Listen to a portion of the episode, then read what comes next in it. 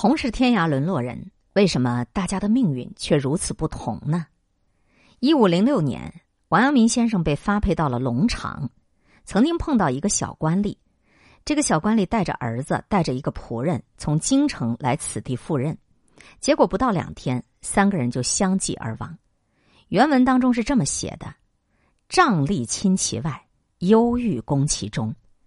贵州龙场的大山一望无边。”瘴毒逼人，再加上这三个人内心又有忧虑，内外交困，在那种环境下难以存活。他们原本是为了五斗米的俸禄而来到贵州，却葬身此地，横尸野外。王阳明先生在埋葬那三个人的时候，对仆人说：“这哪里是埋他们三个人呢？其实埋的也是我们自己呀！”如果王阳明先生当时的心态，和这三个人是一样的忧愁、纠结、迷茫，说不定也会死在那个地方。王阳明先生却凭借着“常快活便是功夫”的圣人之志，超越困境，龙场悟道，成为立德、立言、立功的三不朽的圣人。这真是无志三人坟，有志三不朽啊！人这辈子难免会遇到艰难困苦的时候。孔子说：“困，德之变也。”也就是说，当一个人遭遇到困境的时候，正是辨别他有没有德行的时候。你在顺境的时候保持心态良好不难，在困境的时候还能够保持良好的心态，这就需要一番真功夫了。《易经》当中有一卦，名为“泽水困”，也就是困卦。困卦有六个场景。可以给处于困境当中的人们一些不一样的启发。首先，困反而是走向大道的一个转折点。当我们在遭遇到人生困境的时候啊，你就要想，我们从困这个卦里头得到怎样的启示？困卦的卦象是下坎上兑，泽中无水的景象，地上的水渗透下去，大则干涸，抑郁。你陷入困境了，《易经》上说：“困，刚言也。”就一个人的坚强力量被阻挡住了，被掩盖住了，阳刚之气被遮蔽住了，人就进入到了困境了。但是，《易经》始终会给我们带来希望，它并没有说“刚灭也”，也就是说，阳刚的力量只是我们生命中与生俱来的，它绝不会泯灭掉，只是一时之间被掩盖了，被遮住了。你这。才进入到了困境。这个风可以吹起一张大白纸，却没有办法吹走一只蝴蝶，因为生命的力量它是来自于我们自我主宰。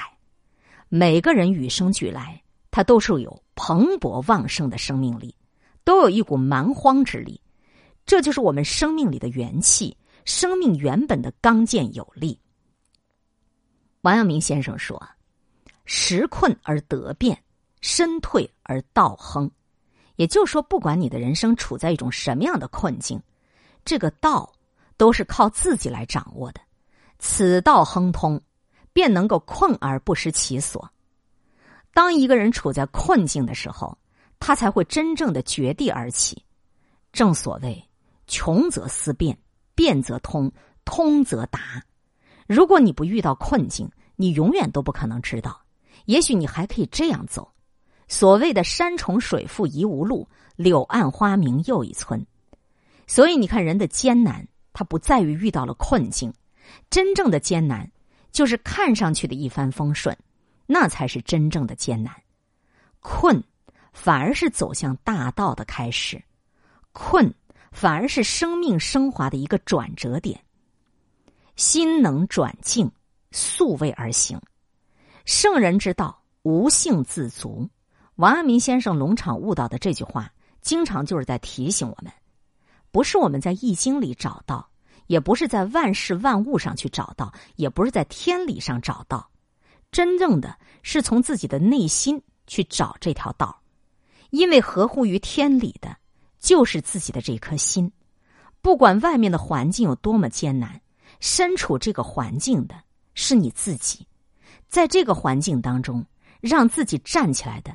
也是你自己，所以环境它不能够影响我们。一个人真正的本领，就是让自己的心去改变环境，导之以正，并激扬其高远。所以，王阳明先生在困境当中悟出来：素其位而行，无入而不自得。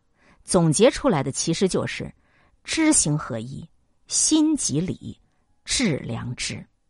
孔子说：“非所困而困。”每当我们遇到了大苦恼、大险境，困卦都会给我们重要的启示。